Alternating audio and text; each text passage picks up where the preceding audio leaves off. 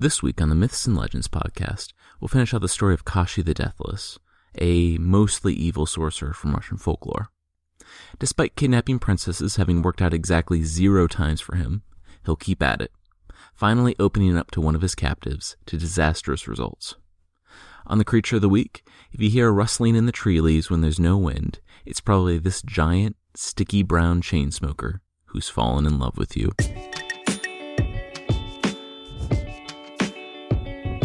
This is the Myths and Legends Podcast, Episode 5B The First Horcrux.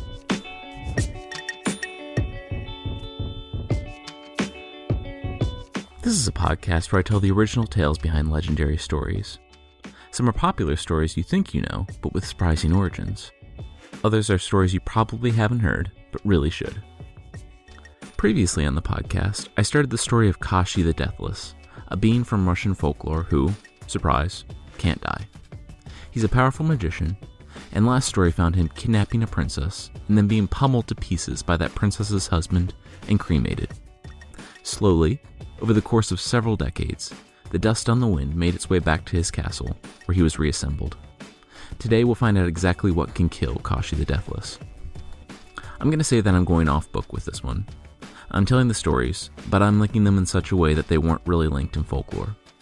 For example, there are two main stories about Kashi the one last week and the one this week.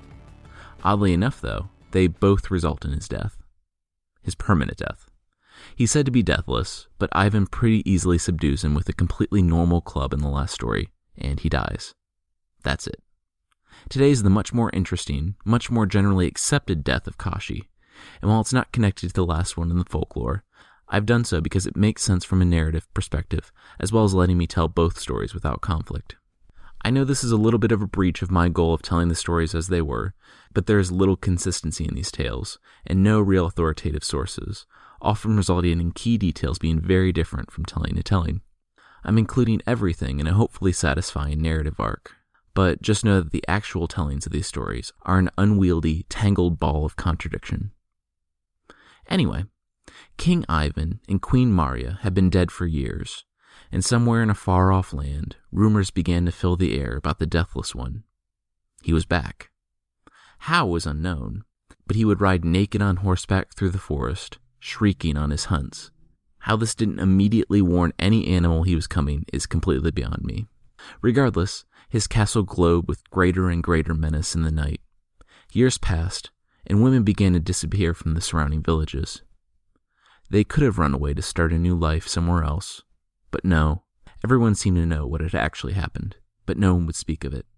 Everyone knew of Kashi's power, but no one knew the extent of it, and no one wanted to even speak his name, for fear of seeing his gaunt, wiry body and sunken, beady eyes in the corner of their house. As long as it wasn't their wives or daughters or sisters being taken, it could be ignored. But every few years, someone would disappear from a village, never to be seen again. No one knew where this Kashi had come from. It said that he was a great fighter and wizard in an ancient war who was betrayed by his comrades. He was captured by the enemy and cursed by a horrible sorcerer who separated his soul from his body so that he could be tortured without dying. Years passed, and Kashi the warrior went mad with rage. He was imprisoned in a dungeon and forgotten until his chains rusted on him. Breaking free, he took revenge on his captors and made his way to his homeland. Those that weren't killed in the war were horrified by him. Years of torture and starvation had left him emaciated and disfigured. He was terrifying to look at, and he was chased out of his lands. He haunted the dark corners of the world until finding his place in an abandoned keep. He hid his soul somewhere far away. His life, this life, was all he had. He vowed that he would be the most powerful person in the land, and he would never be at the mercy of another. He kept his soul hidden and became the second most powerful wizard in the world, behind Baba Yaga, who was mentioned in the last story. Still, Kashi felt the pains of loneliness. He was human. No one could ever love him, though, so he felt his only recourse was kidnapping. He would take the young woman, and she would stay with him for as long as she lived. Some grew old and died. Others did not grow old. It was their choice. A quivering voice was better than the wind blowing through the halls. Weeping of a girl who would never see her family again, better than the crushing silence of several lifetimes alone. Some learned to, if not tolerate him, begrudgingly accept their lot. Others made it more difficult, but all were mortal. Of course, I'm elaborating on one or two lines I've been able to find on Kashi's backstory. Many sources don't even bother to give him one. In the years since Ivan and Marya, Kashi became more playful and more sadistic in the way he abducted his companions. There was another Prince Ivan, no relation to the first, who had grown up hearing of a princess his age, far away. When he had reached the age of fifteen, he set off to find her. Her name was Vasilisa, and she lived in a tower far away, held there by her overprotective father. He came to a town where a man was being flogged in the square, and the whole village standing around watching him, wincing. Ivan learned that the man had borrowed 10,000 rubles, more than he could pay back, and he was being flogged until he could repay the debt. Unfortunately, Kashi the Deathless had made it known, somehow, that he would carry off the man's wife who repays the debt. Ivan, thinking that since he had no wife yet, it wouldn't apply to him, he pays from his family's largesse and frees the man.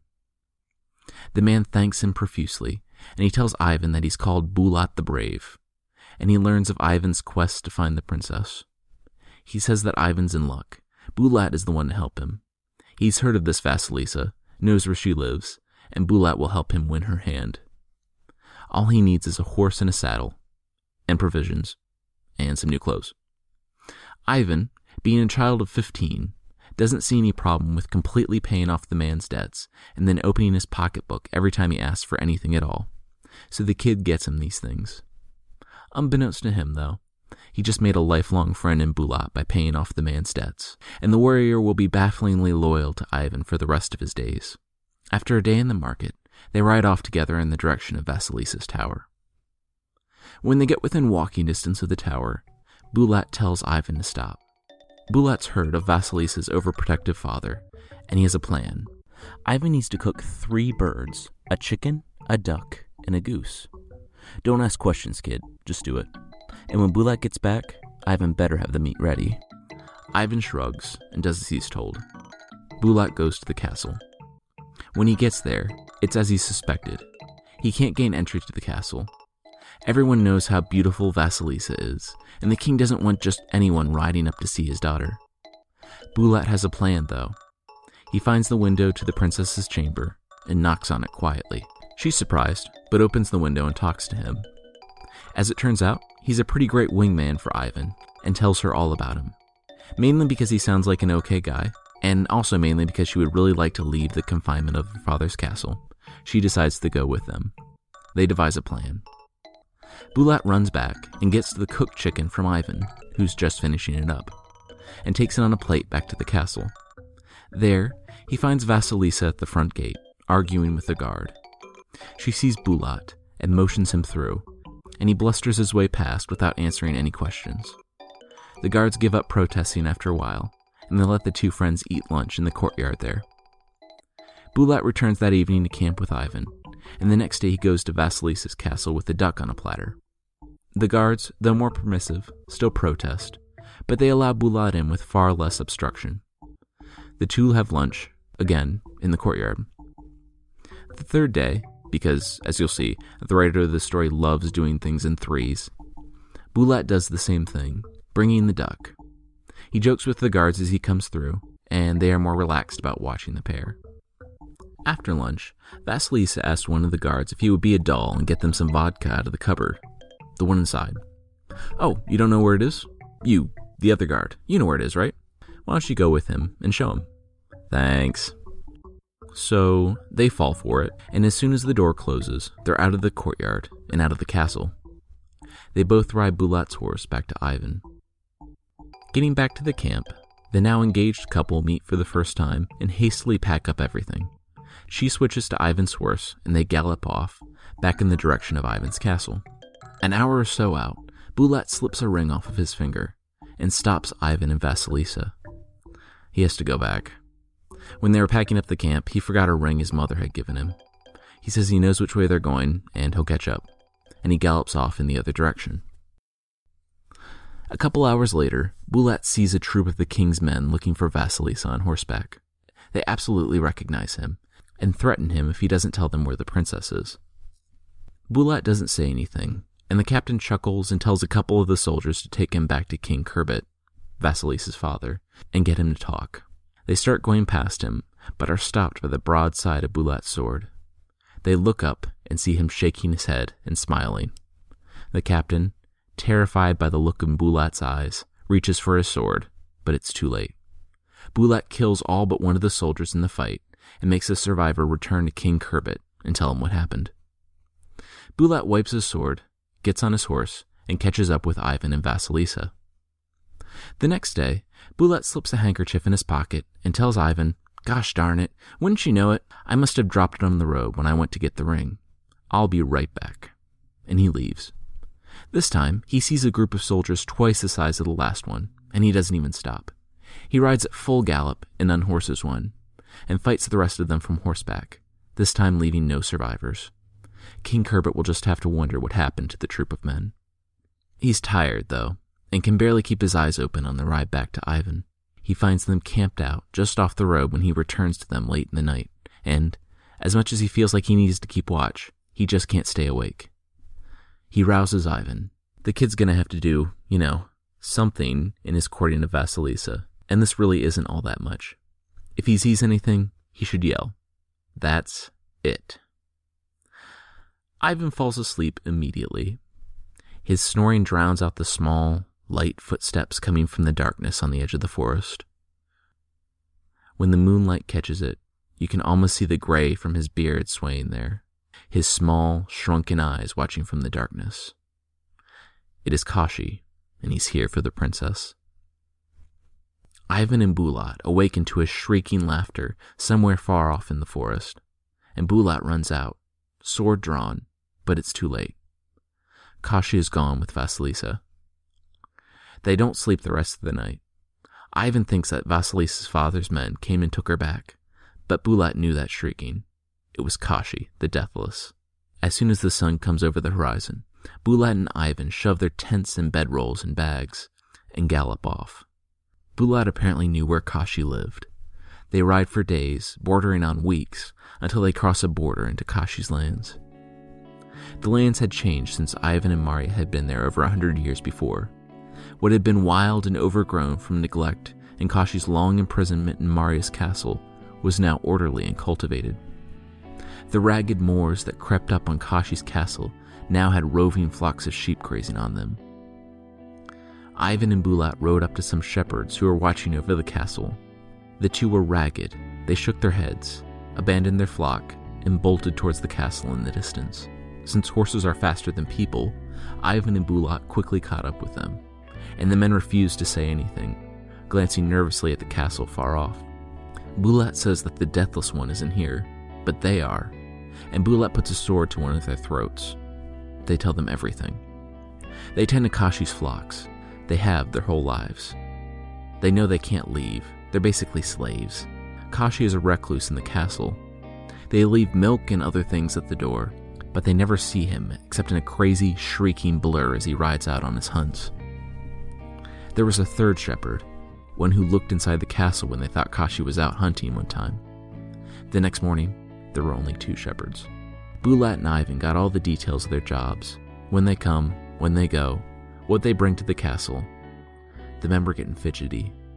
They kept glancing up at the castle. When would he be by? When would the mad, deathless sorcerer be by? Would he know that they talked to these two people? Bulat saw them looking and told Ivan to go back and set up camp in the forest. Ivan hesitated, but could see Bulat was serious. Ivan left, set up camp, and built a fire. A couple of hours later, Ivan was at the camp, and Bulat comes back wearing the shepherd's clothes with the flock, and he tosses the other shepherd's clothes at Ivan. Ivan asks about what happened to them. Are they running around naked or something? He asks, through chuckles. No, Bulat says, they're not. Ivan could see that Bulat didn't want to talk about it, and he didn't press the issue. The man had done what needed to be done. The next day, they dropped the milk off at the castle in the guise of the shepherds. Princess Vasilisa came and got it when she woke up. Upon drinking it, in the clear glass, she saw a note affixed to the bottom of the bottle. It had been weeks since she had seen anyone but Kashi, and her heart leapt. The note only said, Gardens. Kashi had left to go hunting, as he was wont to do, and Vasilisa casually walked out to the gardens. She heard a whisper from the bushes. It was Bulat, but he told her to look natural, not to look at the bushes, not to say anything. No one knew the power of this Kashi, what he could know. He asked how she was, and she said that she was actually doing pretty well. Kashi, though her kidnapper, had been treating her with some small degree of kindness. He had not harmed her, and seemed to want her just as company in this dank, dirty castle. Regardless, she hated it here, and he had no right to keep her as a prisoner. He was powerful, though. They would need to find a way to defeat this deathless one. Bulat had heard rumors, long ago in his homeland. It was said that he kept his soul separate from his body. That was how he could endure the centuries, the defeats he had experienced, without staying dead. She had to find out where he hid his soul. Bulat would be back the next day at this time, and they would find a way to destroy Kashi. That night, Kashi came back from riding. He cleaned his kills and cooked them for dinner. They ate together in silence. Vasilisa looked at him. He was old and still emaciated, but he radiated power.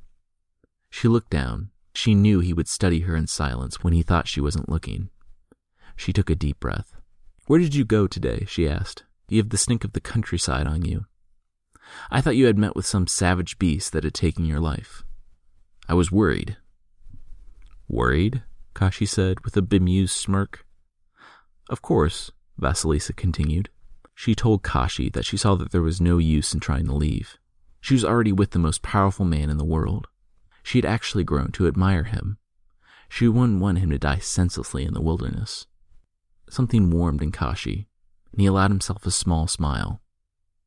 He told her that she might not know, but he couldn't die, not while his death remained separate from his body, and it was somewhere safe. In the broom by the fireplace, actually, because it totally makes sense to put his soul in a piece of wood next to a place that almost exclusively burns wood. He studied her face as he said it, and she told him thank you. It shows his love that he would tell her such a thing. They sat back and talked for a while longer, Vasilisa forcing herself to hold his scarred, bony hand, and him feeling the first pangs of happiness that he had felt in many years. The next day, Vasilisa was in the garden. From the bushes, Bulat says no, that can't be it. It was too easy. She had to make him think he could trust her. Later, Kashi came in from riding to find the broom wrapped up on the table, adorned and protected. Vasilisa said that it wouldn't do to have Kashi's soul knocking around the house, stuffed in some corner. No, it should be held up and protected. He chuckled. No, my love, he called her. That's cute, but no. His soul was not actually in the broom. He had to see if he could trust her. He was so happy to find that he could. Since she was excited about staying with him and hadn't tried to kill him after learning the location of his soul, he would tell her where he actually hid it. It was in the goat outside. She sat there with him, forcing herself to stroke the gray wisps on his hair and smile. Nope, still not it, Bulat says the other day. Still too easy. And he tells her to bring the goat in this time and put it in a safe place. She does that, and that evening, when Kashi sees the goat, his cold, black heart is, while not warmed, at least tepid. He builds them a fire and tells her to sit. He has a story to tell her. Since it's obvious she cares for him, he will tell her where his soul is. As far as revelations go, though, this isn't particularly risky, since she's his captive, and you'll see it's ridiculously hard to get a hold of his soul. His soul is on an island in the sea. On this island is an oak, and buried beneath the Byzantine roots of this oak tree is a strongbox. In the strongbox is a giant rabbit, and inside the rabbit, yes, inside, I have no idea how this works, is a duck. Inside the duck is an egg, and that is where Kashi the Deathless has hidden his soul. As long as the soul stays separate from his body, he cannot stay dead, no matter what happens to him. That evening he held her close. Even though he had risked nothing by telling her, he felt that he finally had found another human being he could trust. It had been years since he had been able to trust anyone with that secret, and the last guest he had told about this, so many years ago, had found a way to escape the next day. When Kashi found her in the forest, she took her own life rather than return to him. Meanwhile, Vasilisa knew that this was the secret. She could stomach a few more days with him. She would not live out the rest of her days the captive of this decrepit, delusional old man. The next day, Bulat agreed. That was the location of his soul. They would find it, bring it back, and free her. Ivan and Bulat set off that very day.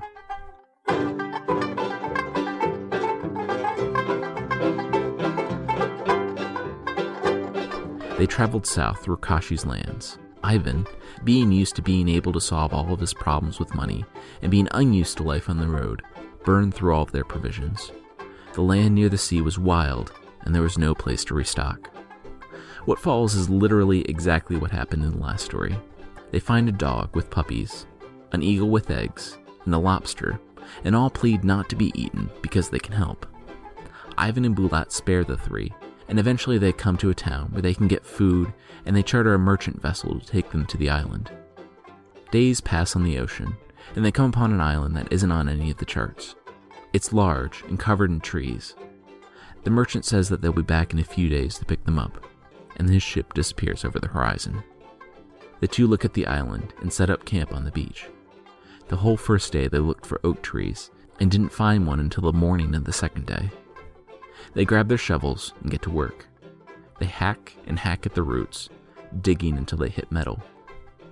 Unearthing the strong box, Bulat places it on the ground and jabs at the lock with the point on the shovel, and it springs open.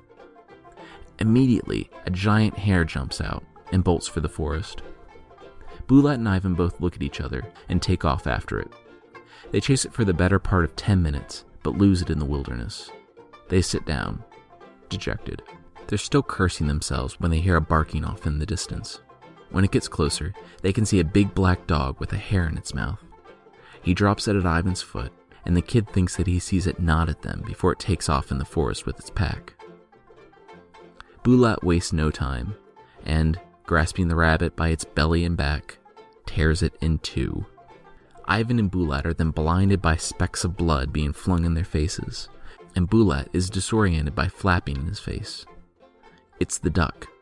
But before either of them can think to grab the thing, it's gone off into the sky. They're sitting there dumbfounded when an eagle swoops down and deposits the unconscious duck in Ivan's hands. Ivan gives it to Bulat, and because he apparently can't think of a more humane way to get an egg out of a duck, tears it in two. Inside, they find an egg. This is the thing that contains the soul of Kashi the Deathless. They have it. They finally have it. They breathe a sigh of relief. They remain another day on the island, and the next morning they can see the merchant return for them. Ivan has the egg in his satchel, and they pack up and row out to meet the ship. When boarding, though, Ivan is unsteady, and the pack falls into the ocean. Bulat doesn't hesitate and dives in after it. He's down in the depths, swimming as fast as he can, but the satchel is still dropping. Panic starts to invade his body as the oxygen slowly leaves it, and the satchel fades out of sight into the darkness as he returns to the surface. Ivan is in tears, and he's making the sailors pretty uncomfortable when Bulat surfaces. He's about to inform Ivan that he couldn't catch the egg, but he feels something on his hand. It's the strap of the satchel. He looks down and he sees a lobster putting it into his hand. He raises the satchel, and the ship cheers. As an aside, yeah, I know. It doesn't make sense not only how the animal stayed alive inside the strongbox, but how a duck can live inside a rabbit. It was a powerful sorcerer who hid them as such, so my answer to that is because magic. I'm not even going to try to address the talking animals this time, or specifically, how a dog on the mainland communicated to dogs on the island to help out Ivan and Bulat. They sail back to the mainland, and over the next several days make all haste to Kashi's lands. They arrive in the evening, and find the skeletal sorcerer sitting down to dinner with Vasilisa. Bulat kicks in the door, and, sword drawn, he begins to fight with Kashi.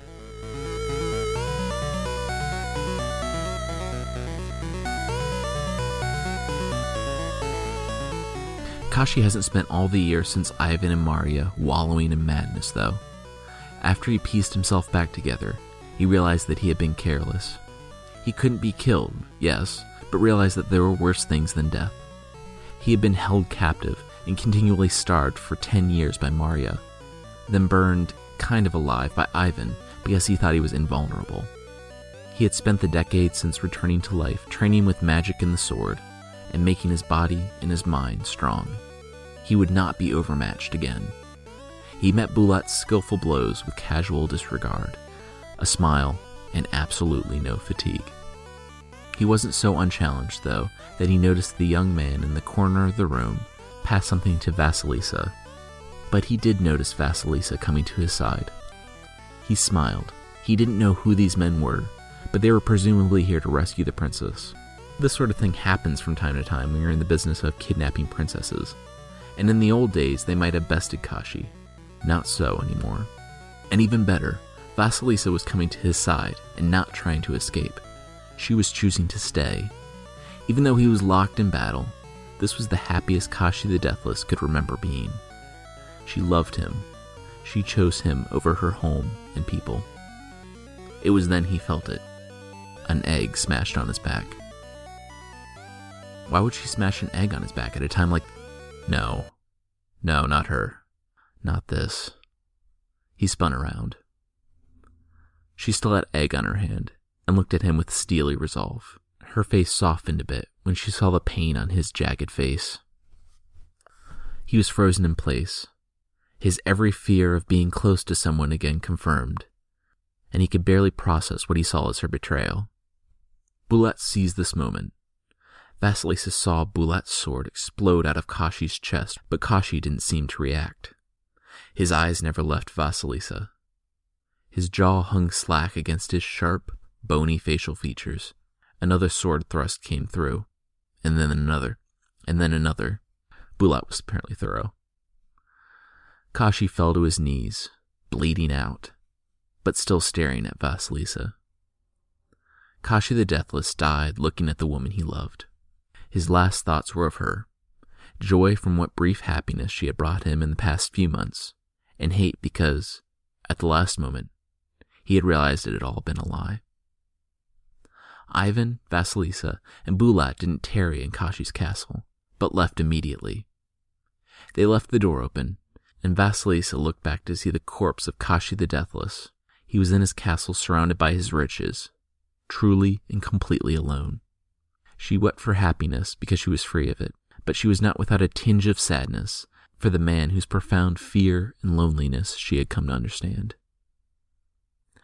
Ivan and Vasilisa were married and lived long lives, and Bulat the Brave became a distinguished knight in their court. In his old age, he was made a count, and his sons and daughters married into the families of kings and czars. Decades bled into centuries, and Kashi had not been heard shrieking in the wilderness, and no young women disappeared from the surrounding villages. The tale of Kashi passed in a legend, but anyone who came upon his castle could feel the curse of the man, of the countless lives he had stolen to sate his profound emptiness. Many years later, a czar ordered the castle torn down, stone from stone, and Kashi's lands were consumed by petty kingdoms. So ended any living memorial of Kashi the Deathless. So that's the story of Kashi. I'm going to tell you that I took extreme liberties with the story to condense it down into one narrative. As I said, there's no real official story. In some tellings, Kashi's a giant, some a dragon, some a demon, and some kind of a trickster god. Some stories don't include Bulat. In one story, it's not the second Ivan's wife, but his mother, who he doesn't marry at the end. FYI, that's a different story. In one, Vasilisa is Kashi's sister, and their multiple sisters come in the form of doves who threaten Ivan and turn his favorite animals against him, forcing Bulat to kill his pets. Lastly, my particular favorite, there's one telling where the second Ivan is not 15 years old, but 9 days old when he goes and hunts down and kills Kashi. But perhaps the biggest liberty I took with the story is trying to flesh out Kashi's motives a bit, to make him a little more than a boogeyman who haunts the darkness, stealing your loved ones. I saw a deep emptiness in the sorcerer, the story of the folly of trying to cling to a world that has completely left you behind, of immortality without agelessness. I also saw the story of how he was unable to use his immense power he had over the arcane, the elements, even life and death, to make anyone love him. Yeah, he was absolutely in the wrong by kidnapping and keeping young women captive, and this interpretation of the story is in no way meant to justify his behavior, just to show what horrible lengths this person would go to to try to experience some small semblance of human connection. Next week, it's a King Arthur podcast where we'll start in the very beginning of the story and see the incredibly sketchy actions of King Arthur's father, which led to King Arthur's birth. If you've enjoyed the show, please take a minute and rate or review it on iTunes. It really helps out the show, and it's an encouragement to me. Thanks to Obsidian Dragon, awesome username by the way, and the Dweller Usul, and I don't know if I'm pronouncing that correctly, for the reviews on iTunes. And doubly thanks for the Dweller Usul for the comment on the website. Links to the website and iTunes are in the show notes, but you can easily find the show on iTunes by going to itunes.mythpodcast.com.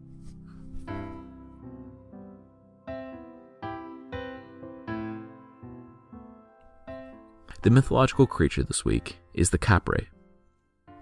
It's a sticky brown giant creature from Philippine folklore who hangs out in trees. He's actually a super friendly giant, and the most malevolent thing he'll do is playfully getting travelers lost, or taking people out of their beds and placing them in the tops of trees, laughing as the poor person wakes up in bewilderment. They have few ambitions besides hanging out in treetops, smoking, drinking, and occasionally gambling with other Kapres. It's said that the fireflies near the woodline in the summer are not actually fireflies at all, but the ashes the Kapre has knocked off his cigar. He carries a white stone with him, and if you happen to get a hold of it, he'll grant you wishes to get it back. They're usually invisible, but if they make a friend, or fall in love, they can make themselves visible to the traveler, and will actually follow that person for the rest of that person's life. So, if you hear a rustling in the leaves in the forest when there's no wind, you might just have a giant, sticky, invisible stalker keeping an eye on you from the treetops.